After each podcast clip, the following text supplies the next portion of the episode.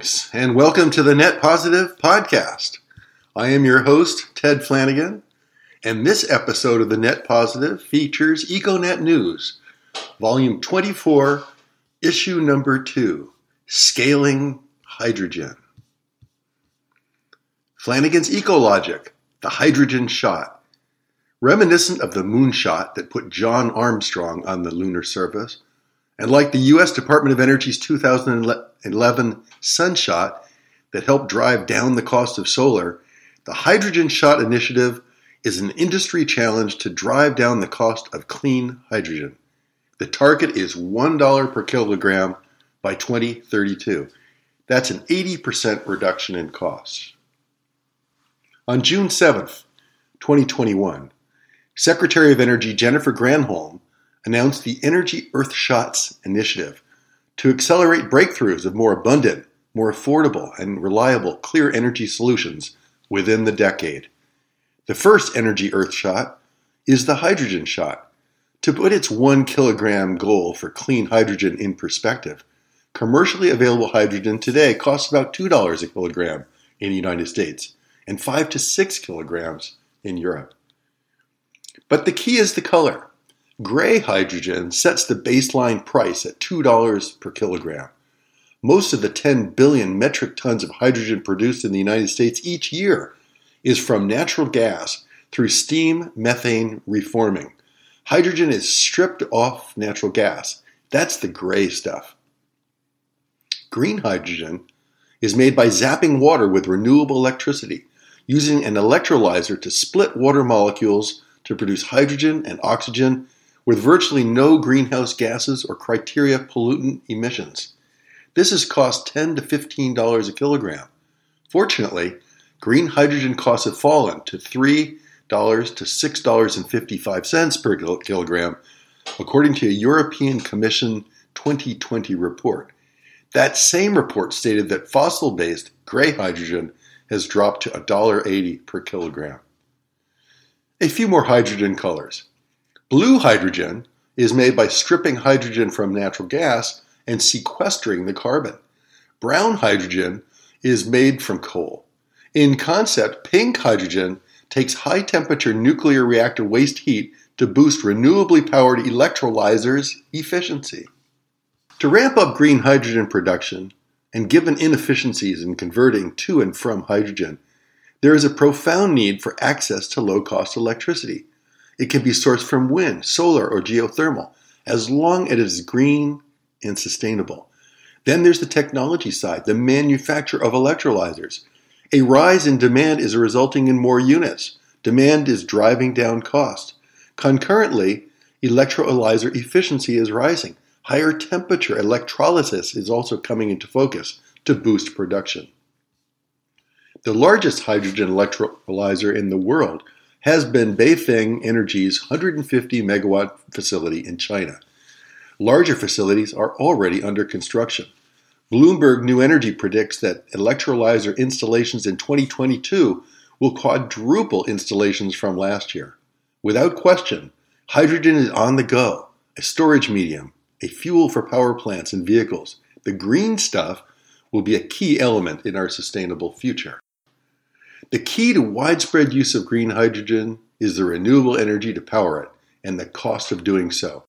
This EcoNet issue features several stories on green hydrogen in Spain and New Zealand, plus a brand new initiative to pipe green hydrogen into the Los Angeles basin. Fact of the week Major power cuts, a red alert in London, many homes lost power, flights cancelled, Storm Eunice blew across London, southeast England, and parts of continental Europe. Eunice punched 80 mile per hour winds, gusts up to 122 miles per hour. The fact and silver lining wind provided 42% of England's electricity during the storm. The Angeles Link Green Hydrogen for LA.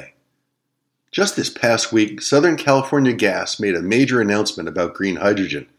It has submitted an application to the California Public Utilities Commission to build the infrastructure and the pipelines to deliver green hydrogen into the Los Angeles basin. Its plan is to develop the nation's largest green hydrogen energy infrastructure program. The Angeles Link is envisioned to supply enough green hydrogen to convert four natural gas power plants to green hydrogen, to fuel a number of essential industries, and to fuel 3 million vehicles. The project will consist of electrolyzers, energy storage, and pipelines. SoCalGas plans to use much of the excess wind and solar capacity that has been curtailed. The project involves 2,000 megawatts of energy storage. The project will require up to 750 miles of special hydrogen pipeline. Initially, the hydrogen system will deliver one quarter of the service level that it provides today with 100% natural gas. The SoCal gas green hydrogen concept is groundbreaking. It's a means of powering cities of the future at any and all hours. To its proponents, the green hydrogen pipeline system is the missing link in the energy equation. Stay tuned for more details on its cost and scalability. Federal funding for Amtrak, EV charging, and hydrogen. The Infrastructure Investment and Jobs Act will fund $1 trillion in upgrades. The bill will funnel billions to states and local governments to upgrade roads, bridges, transit systems, railways, ports, clean water systems, and the electricity grid, including EV charging. It is touted as bipartisan it was signed by 19 Senate Republicans and 13 House GOP members and signed by the President on November 15, 2021. And now the money is flowing. The U.S. lags behind the rest of the world in reliability, speed, and coverage of passenger rail. China already has 22,000 miles of high speed rail.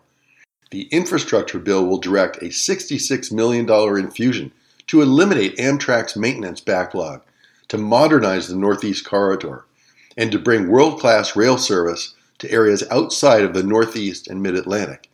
It will be the largest investment in passenger rail since Amtrak's creation. The infrastructure bill also calls for an investment of $7.5 billion to build out a national network of electric vehicle chargers in the United States.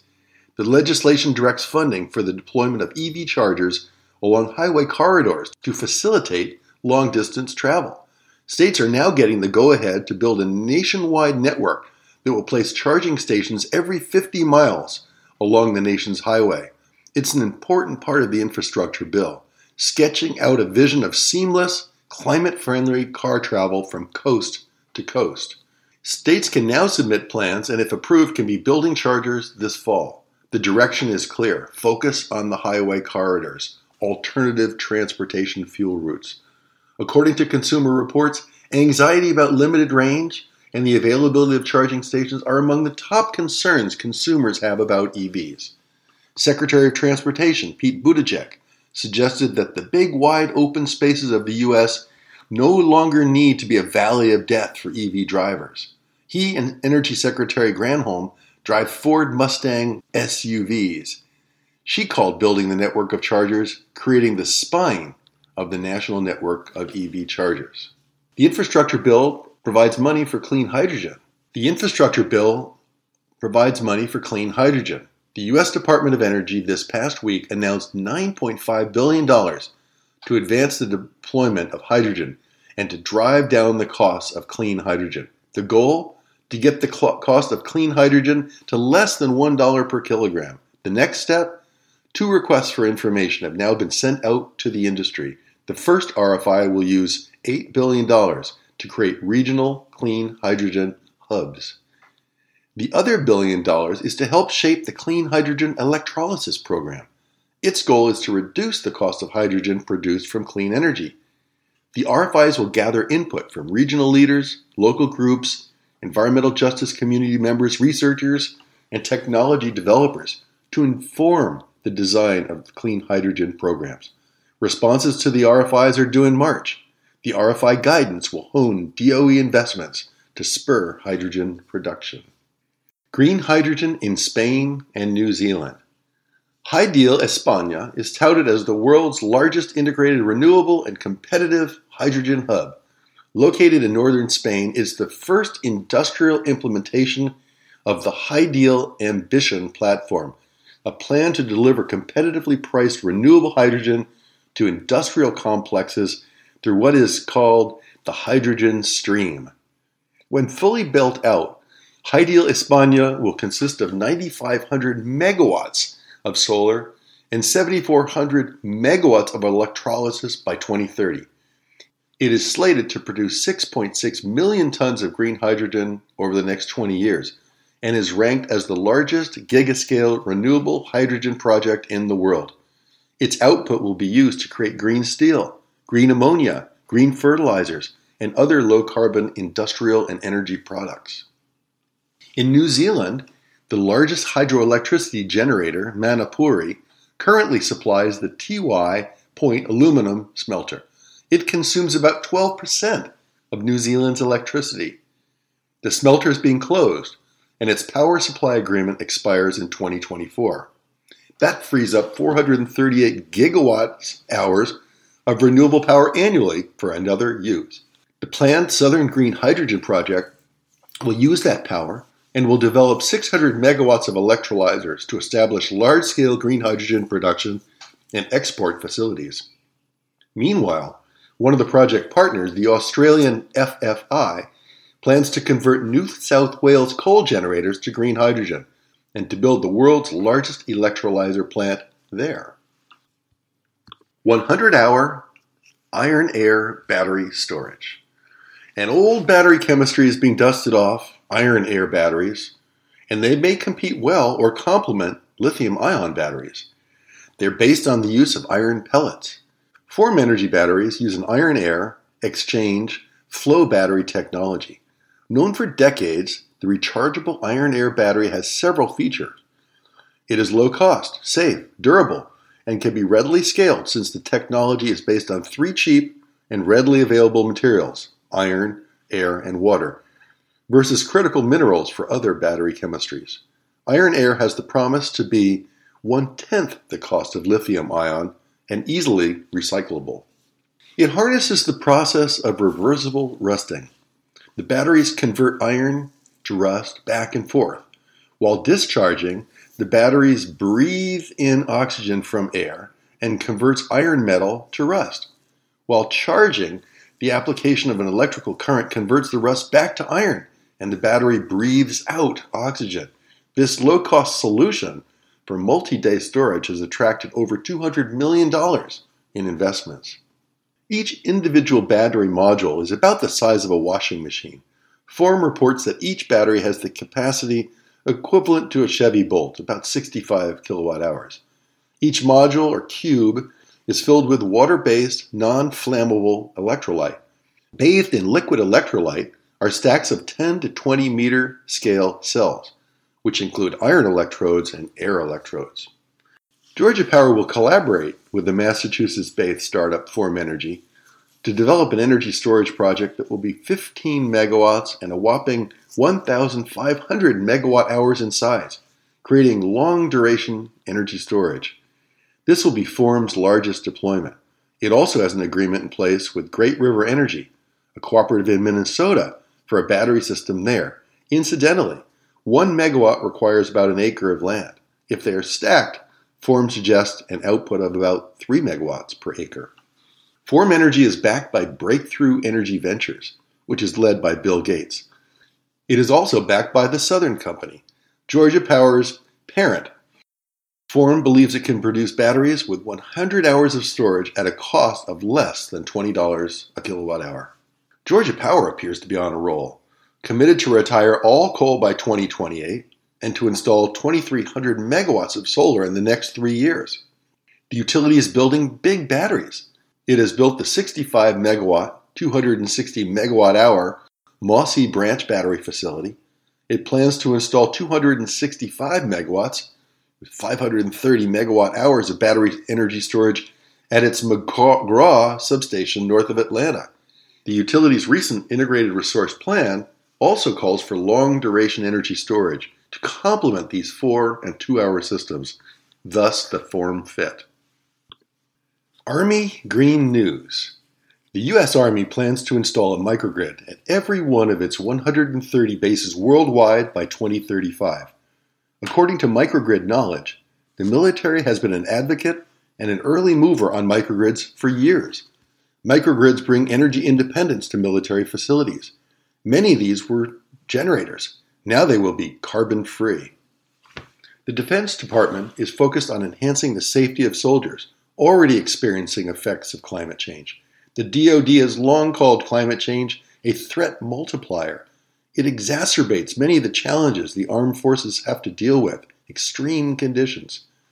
It is planning to procure renewables and storage to self sustain its critical missions on all Army installations by 2040.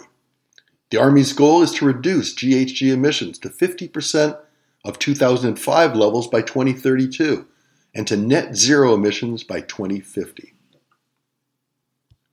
Three notable military microgrids already exist. They are at Fort Hunter Liggett in California, the Redstone Arsenal in Alabama, and Fort Bragg in North Carolina. Another 24 projects are in planning stages. The Army is also working on microgrids for its contingency bases. These are temporary sites that the Army wants to make less reliant on fossil fuels. The microgrid announcement is part of a larger climate strategy. The Army's climate plan calls for electrifying its vehicle fleets. Its goal is to make its non tactical light vehicles electric by 2027 and all remaining non tactical vehicles electric by 2035. The Army is also planning for all tactical vehicles to be first hybrid by 2035 and then fully electric by 2050. In addition to lowering emissions, electric vehicles allow, allow vehicle electronics to be operated with their engines shut off, making them quieter and cooler, and thus harder to hear or see through infrared vision. Rooftop Community Solar in New York. Long Island, SUNation, and Karp. The location, the developer, the site owner. 10 acres of rooftops host a 1.78 megawatt solar system. Who gets the power? Off takers. Some 175 community solar participants. They choose to invest in a community array. Some cannot host their own system and want to go solar nevertheless. Community solar is an answer, a means for apartment owners or renters or those in the shade to buy solar power and locally.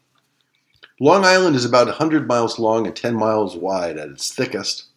It's valuable real estate. The shift in community solar arrays from ground mount arrays to rooftops makes sense. Karp Associates manufacturing facility in Melville, New York, hosts the largest rooftop community solar project on Long Island. Karp manufactures industrial access doors and hatches. It is already green. It is retrofitted as lighting, invested in geothermal heating. The company re- recycles shipping materials and uses non emissions paint, and it has massive rooftops.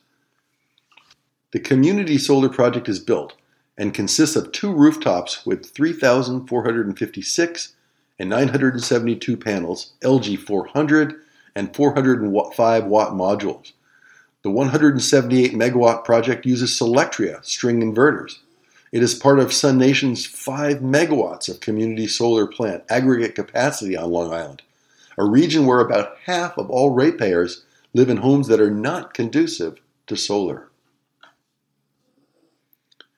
Embodied carbon in buildings. There are two types of carbon associated with buildings operational carbon and embodied carbon. Operational is the carbon related to the fuels that keep the building running. Embodied carbon is the energy used to build the building. How much carbon did it take to make the steel, the concrete? Embodied carbon refers to the total impact of all human induced greenhouse gases emitted from material extraction through the end of its useful life. Building operations and construction are responsible for approximately 39% of global greenhouse gas emissions. More than a fourth of those are embodied carbon emissions, those associated with the production of building materials and construction activities. Most of these emissions are the result of steel and cement manufacturing. Aluminum, glass, and insulation manufacturing are secondary contributors. The New Buildings Institute has recently released a report, Life Cycle GHG Impacts in Building Codes, it finds that as operational carbon emissions are reduced through efficient building codes and a cleaner power system, embodied carbon will become a larger part of a building's total carbon emissions. In fact, embodied carbon may be responsible for nearly half of total new construction emissions between now and 2050. That certainly gives code developers food for thought. Just as we are successful in reducing operational emissions, can we also reduce embodied carbon emissions? Hmm. 10 design commandments for how architects to, can achieve cost effective emissions reductions. Designed for 60 years plus, nothing short term. Avoid sites requiring deep foundations and expensive soil stabilization. Consider structural options. Would a lighter or timber frame work? Specify low carbon materials. Optimize building shape. Use thinner floor slabs, etc. The list goes on. Clearly, there are potent solutions for building decarbonization of embodied carbon. That's it. Thanks for tuning in to this edition of the Net Positive. We'll see you next time.